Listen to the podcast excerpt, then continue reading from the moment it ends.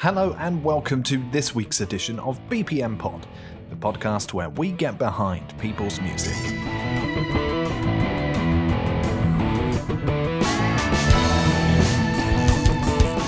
I'm your host, Ashley Scrase-Wendel, coming to you from Berlin in Germany. Thank you very much for joining me on this week's episode. Really great to have you here for what is a little bit of a different one this week. Now, usually we interview bands and upcoming bands and uh, musicians who want to get a little bit of exposure and want to talk about all of their ideas and uh, their inspirations and where they're going next. But this week, we've got someone with a little bit of history who's also trying to be the musician she wants to be, but is already very much established as a musician and as a vocal coach and teacher. As we talk today to Kara Johnstad. That's Kara Johnstad, I guess you would say, but Johnstad if you're going for the uh, probable Nordic influence of the name, and uh, she'll be coming up in a minute. First, it's been a while since there's been an episode. Hope everybody's okay out there. Um, from my end, it's musically been kind of dull at this point in time. Um, haven't really been doing all that much. I guess um, it would be around now I'd be looking at cool gigs to go to, and of course that isn't really... That isn't really happening these days. So, um, yeah, that's that's kind of tough for sure. The um, the the things I've kind of been doing really is reliving some of the old music that I used to listen to growing up. I got thinking the other day, what are the tracks of my years? You know, what are the sort of tracks that shaped me across um, across my life? And I mean, literally from my lifespan. So I was born in um, in eighty-nine, and what what tracks really affected me from from my birth onwards. And I don't mean influences from my parents or something like that, tracks I didn't hear, tracks that were actually released as I went along through my journey. And um, I was trying to think about that recently, like what tracks really affected me and whether I should do like a cover album of those sort of tracks of my years kind of thing. I mean, maybe that could be cool uh, to do. I don't know. Let's let's see how that uh, how that pans itself out. But definitely some from being born in eighty-nine onwards. Um, there's going to be some pop stuff in there. There's got to be some pop stuff, right? I mean, in the nineties, we had, uh, what, the boy band sort of time, and then we had Spice Girls and things like that. And I don't think they would necessarily be influences per se, but they were they were tracks that I definitely remember. Um, I think a big sort of track that influenced me when I was growing up was, and one that I've been listening to today to get back into it, is uh, the New Radicals. The New Radicals, you only get what you give.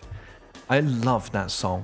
I think the New Radicals kind of came and went in a flash, but they're really underrated. Um, there's another song they did called "Someday We'll Know," which I loved. Um, I think they've they that song had a profound influence on me and what I look for in a song and in music.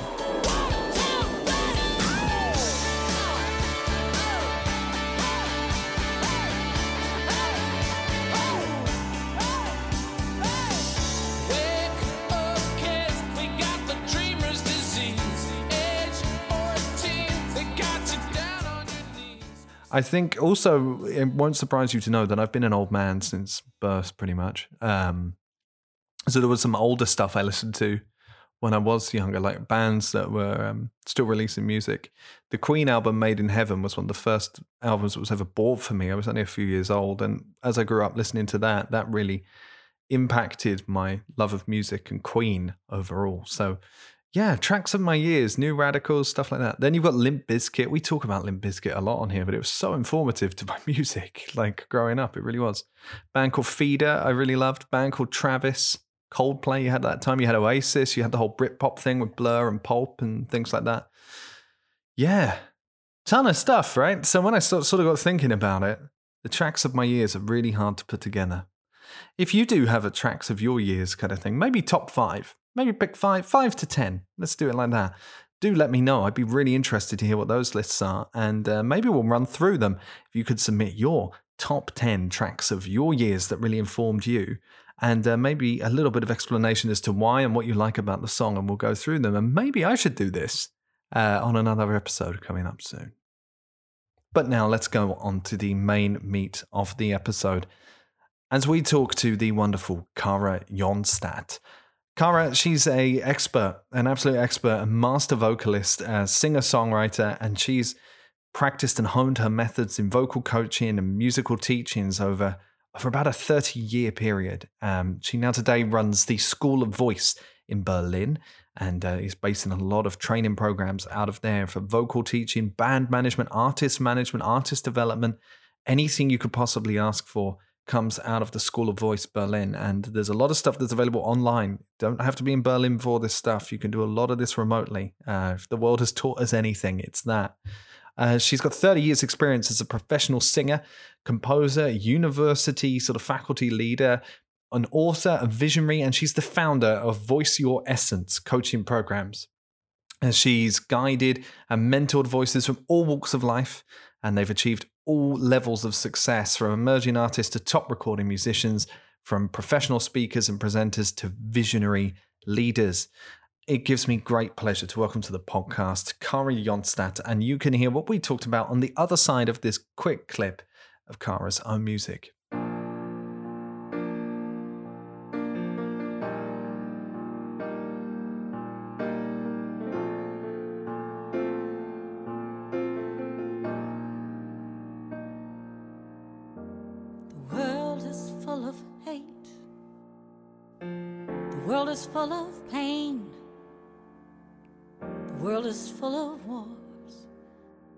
People gone insane,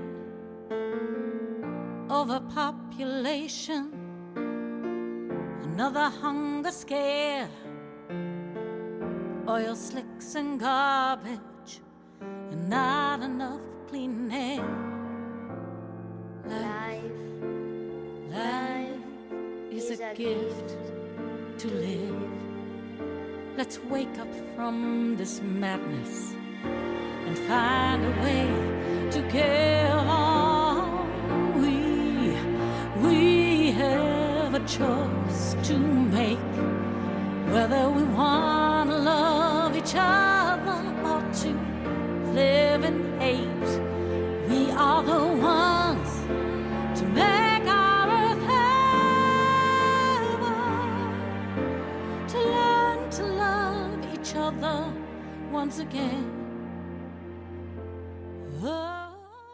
So we're going to talk primarily today about the School of Voice um, and what you offer there. But uh, I know you're also a singer, songwriter, and yourself, and release a ton of music. So can you just tell us a little bit about your story, about your background? My story is that I grew up more or less internationally. So I grew up with one foot in Europe and one foot in the United States. I grew up with one foot in a big city and one foot in the countryside.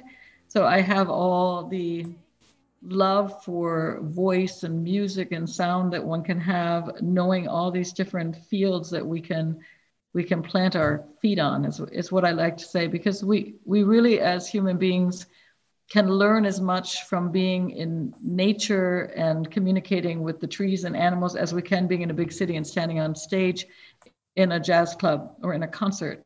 And so I studied theater and I studied music, and then I came over to Berlin from the United States and made my way through, at that time, a music industry that was very much into labels, and you had to have a, you know, you had to be with a label to get distribution. It wasn't, the days were very different than today, where you can just really go into studio and within twenty-four hours, I mean, actually simultaneously, if you're doing a live stream, you can reach your potential out audience. At that time, there were a lot of um, bells and whistles and, and a lot of filtering systems. And so I released my first album with R C A and Ariola, and then did the classic path of um, working for the Hochschule für Musik as a vocal coach, while writing my own songs, while standing on the stages.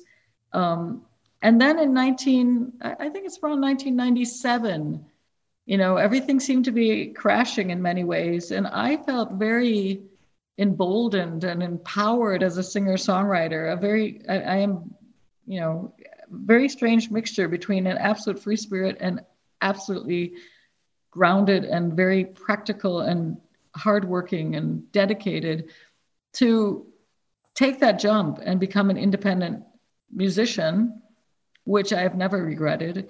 And also continue also coaching top voices and people that really want to be empowered by what it is to have a strong voice and a strong message in this world. And that's been my path ever since, a, a balancing act basically between producing, composing, writing, singing, stage work, and at the, and and writing, you know, articles and books, radio shows, and at the same time, uh, vocal coaching and uh, business coaching, artist development, things like that.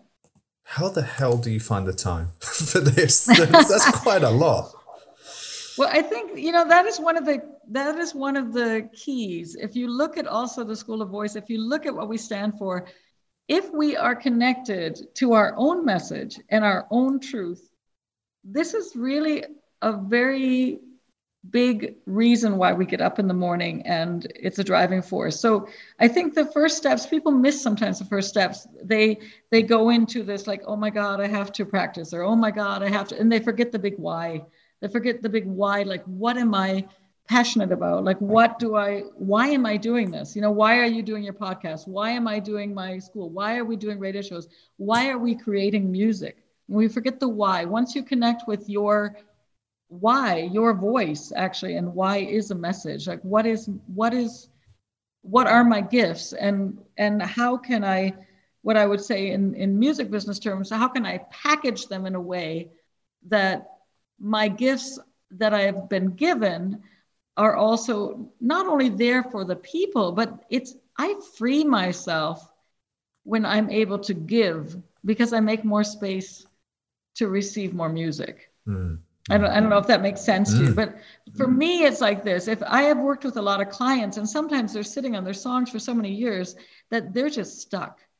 And I can help them then say, okay, one is your voice, your message, but how can I move that through? And we're in a great place nowadays with the um, ability that we have in the internet to really work on international levels very quickly. We can work with studios in different countries. We can work with artists in different countries. We can work solo. I can take out my, I can sing a cappella if I want and record it and release it. And that means that once you're in that flow, you actually have a lot of energy. And that energy gives you the ability to, yes, to work so hard, because the work feels like joy and passion and fun. Mm. It doesn't feel like a burden that you're carrying.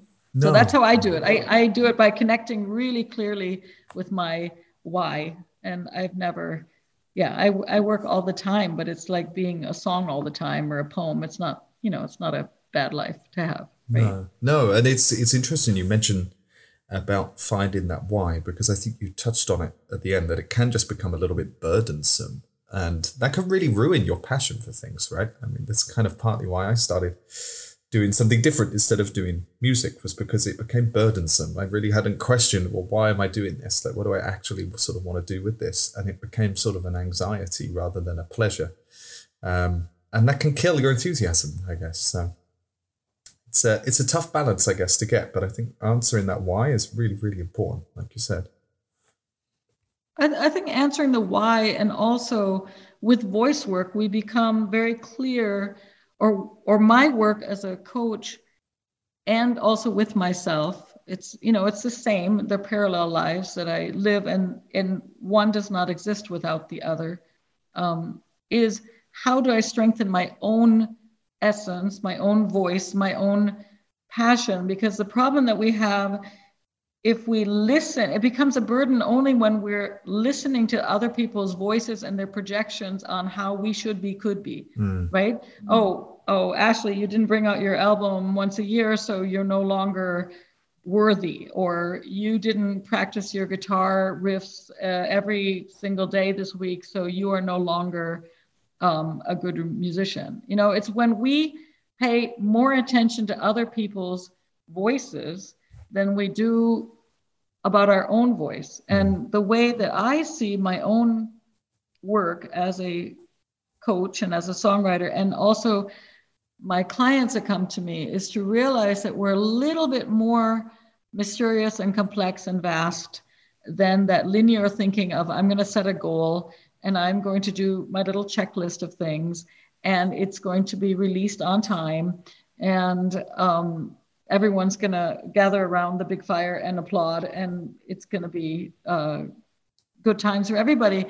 Nature doesn't work like that. A tree doesn't work like that. The mountains don't work like that. A river doesn't work like that. And people, only if you have a huge production team behind you, are you going to manage maybe to hit your timeline? Mm.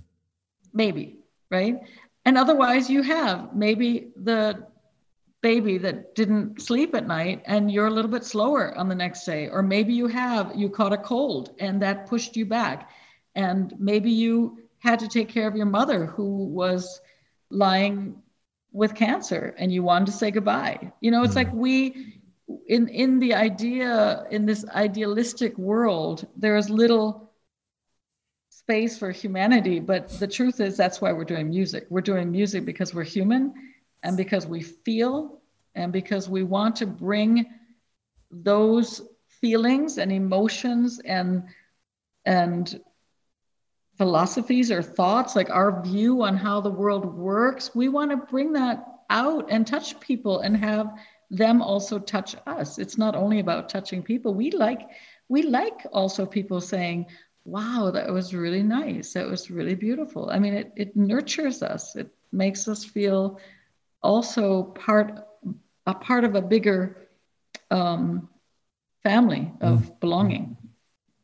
So that's a wonderful answer, and probably covers most of the following questions we're going to do, but we're going to go through some of them anyway. Okay, all right. School of Voice offers a lot, yes. and uh, I'd like it if you could just sort of two-part question, really. What is the sort of a bit of background on the School of Voice? And then I want to focus a little bit on vocal coaching, um, because there's a lot of sort of musicians we talk to here and a lot of people who listen who are very competent musicians in terms of playing. You know, they're fantastic, but the complaint or sort of concern I hear quite a lot is that their voice isn't quite up to it.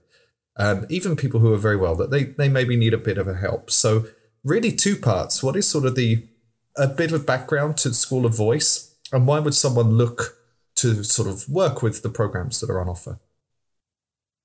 The School of Voice is an artist-driven uh, voice school. So I'm I it's a vision that I have to share with people that the voice is multidimensional. It is much, it, it is much more encompassing than we are led to believe. It is not just having a nice singing voice. The voice will come through when you're writing your lyrics. The voice will come through when you're writing your shopping list. The voice will come through when you're speaking to your beloved. The voice will come through when you're at a huge meeting and trying to negotiate contracts. The voice will come through when you're sitting deep in meditation and all the other voices are silenced, and suddenly you hear your chit chat and, you know, jabberwocky in your monkey brain, and and um, and then are really seeking for the beauty of what you know you carry inside of yourself, which is maybe a melody that you forgot or certain images that still touch you deeply. So the voice is there all the time. And I think that is why I also do the Voice Rising radio show, and why I created the School of Voice. That is my why, to realize that we can only have a healthy and what I would call a sound world if each and every one of us, number one, connects to our voice. And number two, we in our harmony, as I like to say, shifting harm to harmony, you know, we are in a in a quite a predicament as a planet. If we are able to find peace and harmony, that starts actually with the voice that is running through the core of our body. So I make sure at the School of Voice that there are programs that not only support the singing and speaking voice, but we have creative writing. We also have songwriting. We have people that approach the voice. They're so terrified maybe to sing. They have so many judgments that it's like, okay, let's come through the piano. You know, let's come through the guitar. It's normally in the moment, it's still, it's still instruments. I mean, I'm open to all instruments, but it's still instruments that can support the voice. But some people are starting with writing melodies, or we just did a, a big frame drum workshop. You know, let's start through rhythm and drums, and then we add our voice to the drum, and then we come back to the drum. So they're like bridges, you know, to people finding their own voice. And then on top of that, we have audio production, which is very exciting. It's very, um, it's not a huge studio. It's basically the vision is for singers and singer-songwriters to lose their fear of a studio and to be able to explore, how do I lay my track? How do I, how do I put my, you know, how do I play the piano and put my singing voice on top and create little demos so that I can be very clear before I go into the music business, quote unquote, you know, before I'm looking for a producer, I can be clear with what I feel comfortable with, what I like. Do I want to do lounge? Do I want to do jazz? Do, you know, a lot of, a lot of singers, one of the biggest problems is that they're so excited to look for a producer that they look, they're just happy if somebody has the title producer, like, oh my God, I found a producer. It was like so incredible. I found a producer. It's like, well, what has he ever produced? Oh, well, he's produced a techno track. Mm. Well, that's very interesting, but you're an acoustic folk singer. Yeah. You know, are you gonna, are you gonna be okay? Yeah. Right. It's interesting um, you brought this up, actually, because that was going to be the next question. We're kind of leading there already. What should people really look out for when they're looking for, you know, like a producer or even a vocal coach or something? Is because I guess it goes beyond this checklist, right? Like you're saying, it's really about who they well, are, think, what they've done, how they connect, how they bring you out. Yeah, I mean, most people, for example, if you're looking for a producer, I mean, the one thing that we teach at the School of Voice, or that we try to empower people to do. I mean, the first steps is, of course, we have a lot of people that are not interested actually in the music business at all. So I would say the School of Voice, we are in the music business. We are also in the transformational business, which means that we also do a lot of empowerment, a lot of um, working with managers that are brilliant, and yet they feel incapable. Uh, they feel like they're being talked over in meetings, for example. Um, or a lot of women also that are very smart and have passionate hearts, and they just feel like their throat is stuck. Um, so, you know, it's a, it's a, there are many, many moments, but as far as looking for a vocal coach concerned is there's only one, I mean, there are two things. The person has to be excellently trained, of course, because the muscles are very small, and with the wrong coaching, you can actually um, do also harm to your voice. I mean, there are a lot of people that come to me, they've had twelve years of study and their voice is nowhere. And within a week or two of studying with me, their voice is really big and free and relaxed. So it has to do also with getting a teacher that's experienced. And what's very important that the voice likes is feeling a certain amount of safety, a certain amount of space where they're not judged in the beginning, where they can slow it down, where they can listen, where they can, you know, where they can feel good first, right? And that's and and to jump over to the producer side, um, what most people do is, again, they're not clear with their why, and they're not clear with their what what we call signature sound, or they're not really clear. Really, they haven't done the homework before they look for a producer.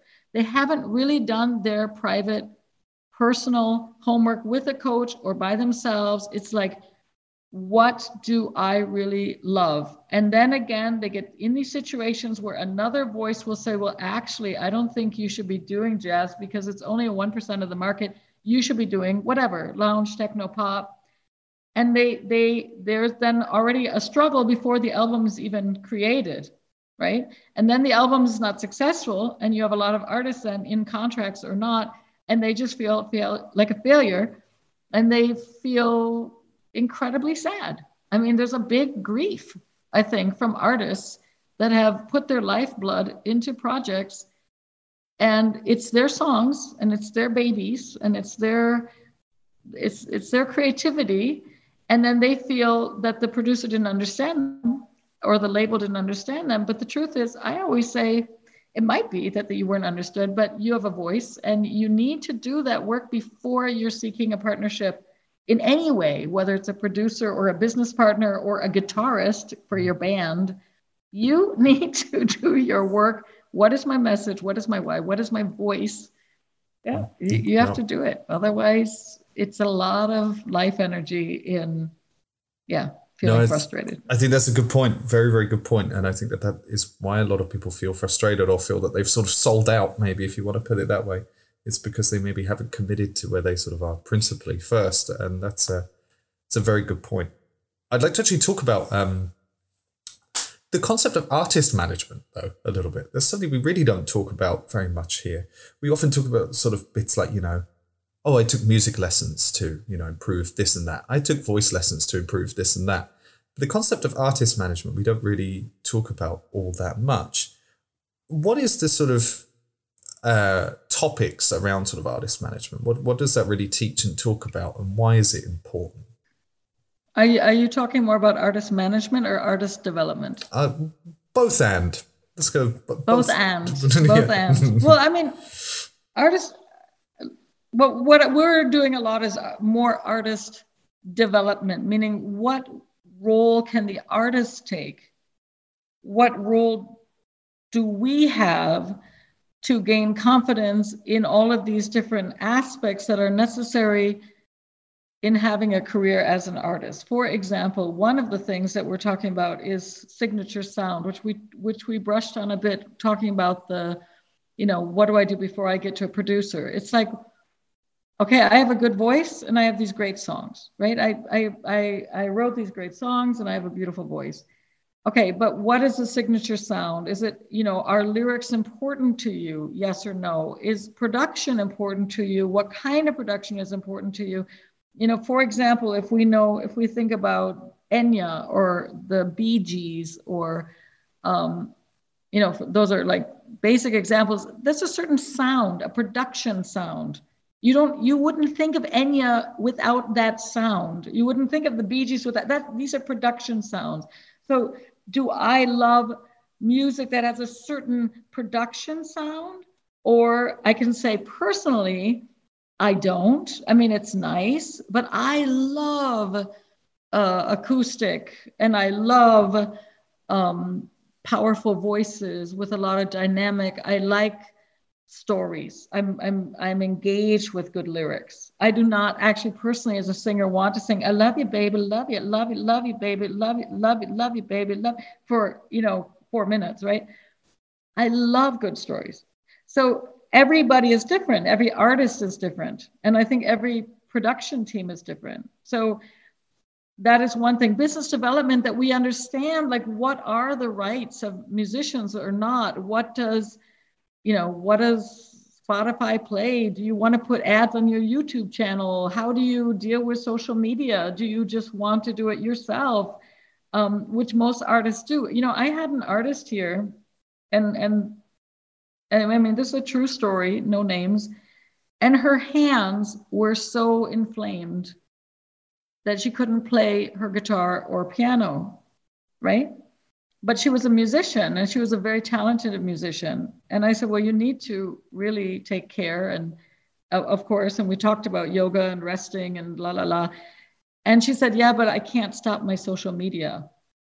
Right? If you're into a place where you're using your thumbs and hands so much to push your image that you forget actually the reason behind pushing your image is you're a musician. And if you're losing, you know, if, if you're changing everything on the outer, outer in the outer world to get success and fame, but forgetting to take care of your hands so that you can play the piano or guitar, something is wrong with this business model, right? So in artist development, we would actually bring or try to bring people back to say, what is the center of that circle, which is you, which is your voice, your message, your beauty, your um, integrity. Integrity is a is a very important word in my book. And then from there, build a business that is sustainable and that is, yes, holistic, whether you have different producers or are producing by yourself, but it's a business that you can carry with integrity and with your lifestyle, right? Which is, that's, that's going to make us have energy at the end of the day. And not, we're not going to feel constantly burdened and guilty that we didn't make it. We're going to say like, hey, you know, I did my three posts today. It was great. I, I liked it. You have your little, you know, checklist if you want, but you don't forget to feed and nurture your artistry, which is why you're in the thing for the first place, right? Mm-hmm. I really love yeah. your like focus on just finding your sort of purpose and essence, and just just this idea that your voice isn't just the voice that you project, like it is, you know, what you create and like the things you live by, your va- values, your virtues, your rituals, your routines. Like, I really love that it's all encompassing like this. It's incredibly inspiring, actually. But I just wondered, though, as a sort of tangent of that, because mm-hmm. you mentioned earlier that to be a good coach, you also have to sort of coach yourself, right? You have to understand yourself. Mm-hmm. You have to check in with yourself. What do you do to sort of ground yourself then? Because there must be times, even in this this sort of career that you really enjoy and the lifestyle you enjoy, where you still are demotivated, but there's still times you're a bit down or something hasn't quite worked, whatever that may be. What do you do to sort of reground yourself in your life and reground yourself in your mission and your beliefs? Well, I do meditate. I, I do have a meditation practice, which is very good because it gives you time to not only reflect, but it gives you time to remember that life is a little bit bigger than you. And I think that that's important, to remember that there's a, a you know, soul force running through us all that is bigger. And when those producers maybe destroy you in that moment because they gave you a contract that you even had checked with the lawyer, but you weren't clear of the predicament that you might be in five years later. And it has happened to me. Number one, to put it into perspective of what we are, really what we are, and get unhooked by this. Um, you know, I often say to my clients, look, it's very easy. I say to my clients like this, you know, I mean, now I'm now I'm going on a sidetrack here, and I and I will come back to my own practice. But I say to them, what do you really need? You know, because everyone's like, yeah, but I want to be a superstar. What do you really need? Yeah, but I want to be famous. Oh, really? Okay, so what do you really need? And then I break it down. Let's say Berlin, Berlin, only Berlin. I'm not even talking about London and Paris and Halle and Leipzig and and, and uh, Munich and um, New York and everything. Only Berlin has three point five million people, right? Let's say it like that. If you have one thousand people that love your work, I mean, one thousand, I don't, I'm not even going to do the statistics because I'm not that fast this morning, but you have three point five million, you got one thousand people that you have touched with a song. And these one thousand people give you one hundred dollars or one hundred euros a year. They can even put it on a Patreon or whatever. They give you eight bucks a month. What do you have? You have one hundred thousand. Is it enough? Are you okay? Most musicians would be like, wow, I'm so happy. That's like incredible. Okay, let's break it down again. We have only five hundred people we've made happy. You know, you start doing the math like this, or you have twenty people and they all give you five hundred bucks or whatever you want to do. You can do it on your own terms. So what makes me grounded is actually that, is I create my business, my school, my songs on my terms. I create, I did the work. What, how do I want to live? And that's what I teach also. I, for example, normally coach in the afternoons. My mornings are there for, in the in the moment we're doing an interview, but they're there for writing. They're there for reflecting. They're there for having a slow coffee. They're there for keeping me centered and relaxed.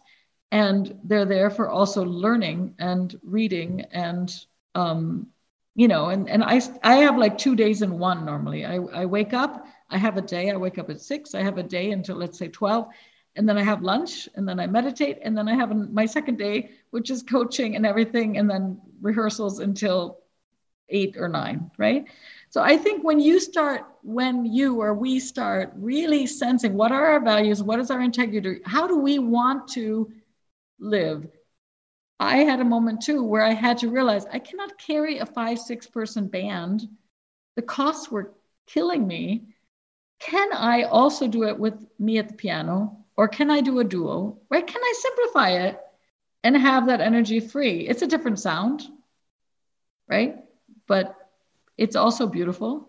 So it's like, how can I work with what's healthy for my life as it is now? And again, not trying to um, stand on my head and be something that doesn't work in my life now. I don't have time for three hours at a gym now.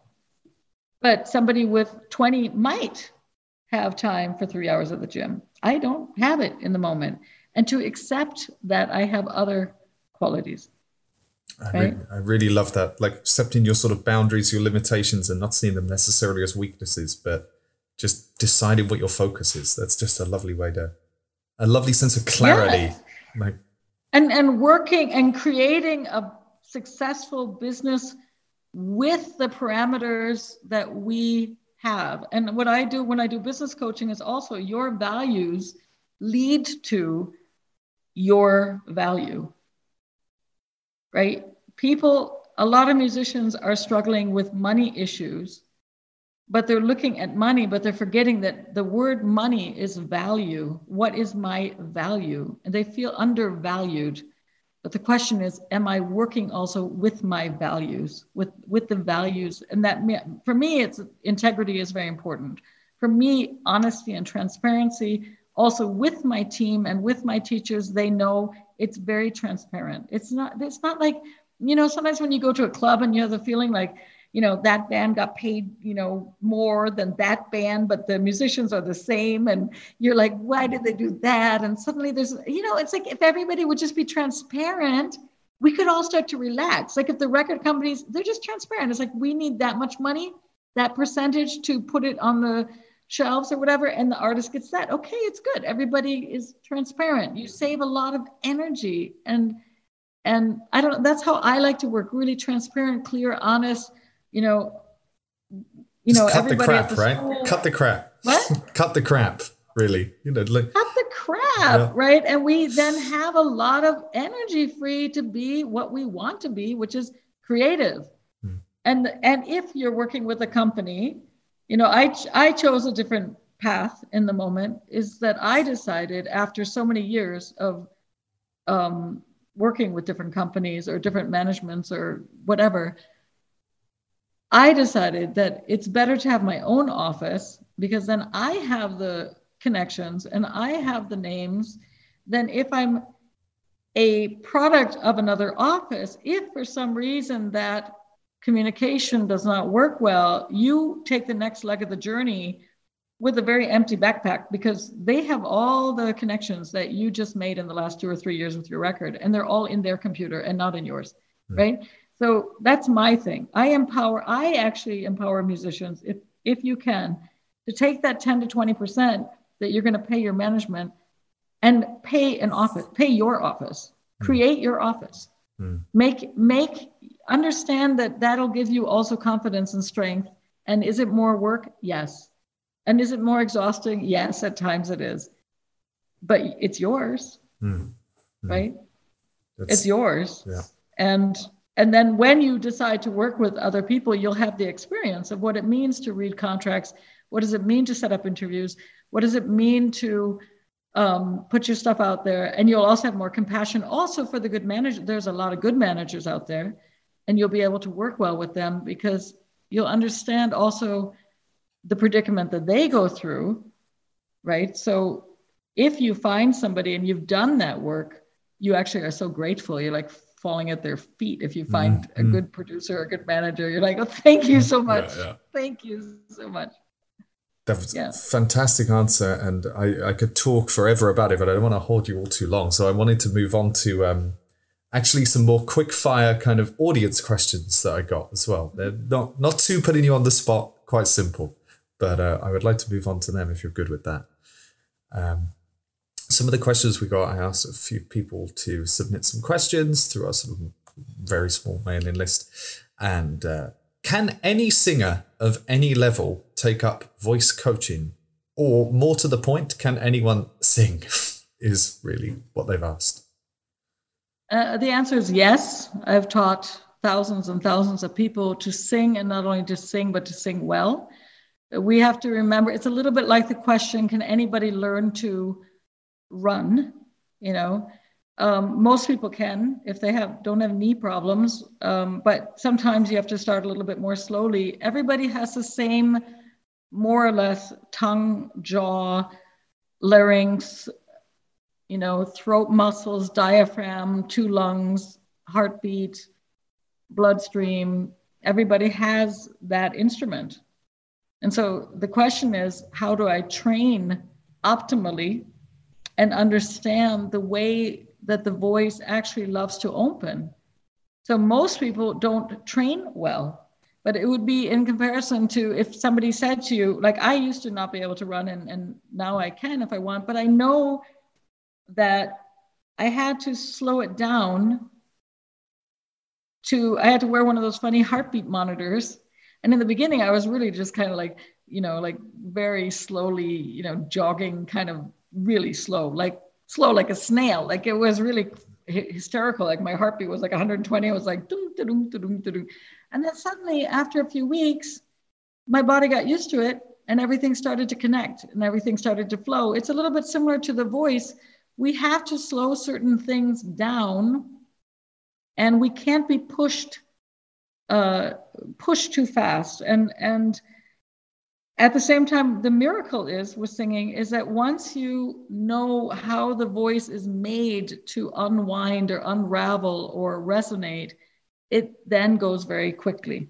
The voice, the voice wants to align itself and be embodied. The voice wants to be free. So it, it can happen very fast. It, my my work, I work very fast. I work slow and fast. Yeah, well, it's good, fun. good balance. Um, yeah. Uh, who are your biggest musical inspirations is another question we got. If you, maybe just a handful, because you must be exposed to so much music and be into so many different styles and artists. Who would you say would you turn on and listen to, you keep coming back to, as your favorite artists? You know, it's it's not easy as a singer. Um, I mean, the people, uh, number one, because if I'm not coaching, which I'm doing a lot, I'm normally composing or reading or studying. That means that, that music is a part of my life, um, but I'm not listening to music all the time. So there might be some great names that I'm missing. I know that when I was... Uh, studying, for example, people that are very authentic. Nina Simone, she inspired me, her authenticity. Uh, there was a singer that with her one song, she she changed the way I, the dynamics that I felt in music, and that was Jennifer Holliday. And later Jennifer Hudson did the role in Dreamgirls. But I remember trying to attempt as a young, you know, Blair, Wisconsin, country girl, one of these big soul pieces, and it was not easy. And then with time, when I listened more and I allowed myself more to go into these different colors, um, she really inspired me. People like Joni Mitchell have inspired me. Also, I think their integrity, their authenticity, one of the songs that she wrote that ended up being a hit, she actually wrote as a joke. I, I think it's called something like I'm I'm my own radio or something. And uh, but I, I I love people with good lyrics. I have great respect for people also like Streisand. I'm not listening to her in the moment, but you know, she directed, she produced. Whenever she got a no, she basically did it anyway, right? And so these people. And and I have a lot of respect for also artists that I work with in Berlin, or I, I have a team in Italy that I just finished a big production with, with a symphonic record. And these people are like the quartet from Morricone. Um, we're on that album and they're just hardworking, amazing musicians. Fabrizio Piliucci was a, is a producer that I worked together with in Italy. And these are people that live and breathe for music and yet they're not in the charts. And they inspire me greatly, mm. you know, to, to wake up and do the work. I've only got a couple more quickfire questions, actually, okay, before we go. Um, one of them is, speaking of music that you love, someone said, I'd love to actually know, is there any style of music you don't like? Yeah. Anything or you're that real, I don't just, understand. Or that you don't understand might be, exactly. I was just going to say that you maybe, you know, just don't understand might be a better way to interpret that. Yeah, I mean, my work is very focused on on voice and lyric, and and also connecting with the the breath and the nervous system. So one type of music I don't understand that Berlin is very famous for is techno music. And I and I don't understand it, because my, I remember I used to live in Tiergarten and they had the Love Parade, and the, the beat was so loud. I thought my ears were gonna, and I was, I kept on thinking, wow, I would love to see drummers come, you know, with percussion and, and create this Love Parade. But I didn't understand the automated electronic loops at a tempo that made my heart want to jump out of my Uh, eyeballs, you know, and that's the music I don't understand. I can't say I like it. I probably wouldn't listen to it. I've tried. Maybe I can be surprised. I'm always, I am always open to be surprised. We have, we have something in common. I totally do not understand techno, house, dance music, dubstep, anything really heavy automated beat. I'm really struggle with. Um, I like it when people sort of use influences from it into, say, a indie sort of rock track or something, you know, with some pre-programmed beats and stuff. I think that's kind of cool and that's fine. But as sort of solid techno music, I don't, I don't get it. I, I truly don't get yeah. it. Um, yeah. But there, I, I actually get death metal more than I do techno, and that's still not a sort of style that I really like. But I at least understand a little bit where they're coming from or what they're trying to do. Yeah, exactly. Yeah. Um, and the last question actually is around children. A lot of the musicians I've spoken to previously are now starting families. I myself got a relatively new family set up. And one thing that's really important to me is that uh, she at least is around music, at least is interested in it. Even if I'm not going to force anyone to play an instrument, whether they're a child or adult or whatever, and I think they've got to want it themselves. But the question I got here is, how can you even get children interested in music? Like, do you have any tips or advice for that? Well, I mean, the first tip I have is that we're not introducing them to music. They are music. Children sing before they can speak. Children are naturally creating songs all the time. They're they're singing their songs. Children are songwriters.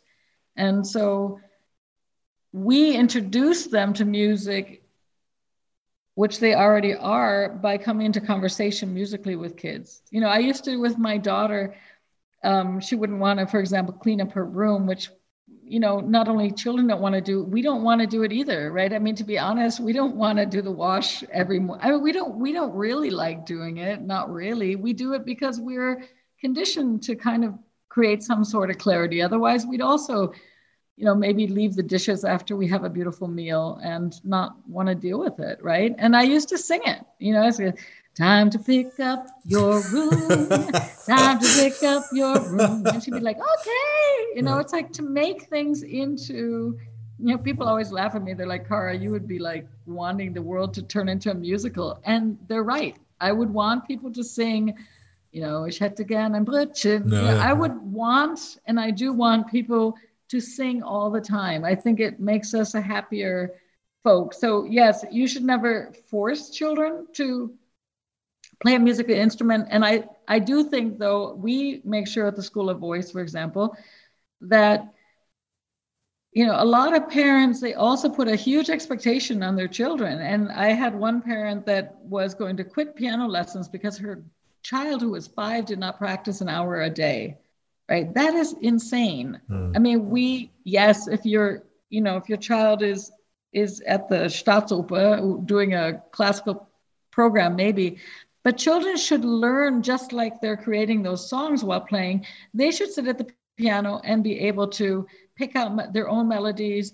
They should be able to play five minutes a day. They should be able to also um, literally have fun pounding a little bit on the piano, exploring um, how to, to, you know, we used to play um, pots and pans, you know, back mm. in the day, mm. right? When there weren't that many video games, I played pots and pans. Um, we put wax paper on a comb. We would hum mm-hmm. on the comb. Um, so that's a way to be engaged musically, singing when you pick up, singing while you cook, whistling. And the, and the last thing I would say is that there are games that we that I played with my daughter, like, okay, name this tune. Da, da, da, da, da, da, da, da, da. Ah, jingle bells. Yeah. Oh, okay, now name this tune. Yeah. Dum, bum, ba, da, dee, dee, dee, dee. And they're so happy to play matchy-matchy with songs, where most people only do it with the letters or with colors, or every child is um, has perfect pitch with the age of four. So if you miss that date, then it's a little bit harder. But if you manage to keep music uh, in the childhood with games and with fun things, and yeah, they're fine. People are musical. Yeah. We, everybody's musical. So that's yeah. a lovely note to leave it on. Everybody's musical. That's a really nice sort of piece to end it on. Kara, I just want to say thank you very much for like taking the time out to talk today. It's been a super interesting and really inspirational. Put a big spring in my step for the rest of the day, actually. So thank you so much. Where can people find thank out? You, Ashley. Well, where can people find out more before you go about School of Voice and about yourself? Yeah, they can find out school of voice dot berlin. We have uh, we have courses and classes privately and groups in in our two Berlin studios. We also have them online. That's school of voice dot online. So for people that are tuning in outside of the Berlin area, our teachers are all bilingual, if not trilingual, multilingual. So we do have students also. I teach a lot internationally. So I have students all over the world, in Oman, in Mexico, in California. Um, everything's possible nowadays with online. So we're very grateful that we can be in the two Berlin studios and also on Zoom situations. And then we also have, if you go to cara johnstad dot com, you'll see my new release, which is Moon and Capricorn. It was a very big uh, album for me because it's symphonic, so full symphony orchestra. That was, nothing's MIDI on that whole thing. So it was quite a journey. And um, also the radio shows and articles, or I'm working on a new book. That's all at cara johnstad dot com. Yeah. And then otherwise, Facebook, Instagram. All of the socials. All of, all of, yeah, all of where we have to be. Sometimes more consistently than others, because I believe in really, yeah, staying, staying with your own integrity, with your timelines, and yeah, leading from that place.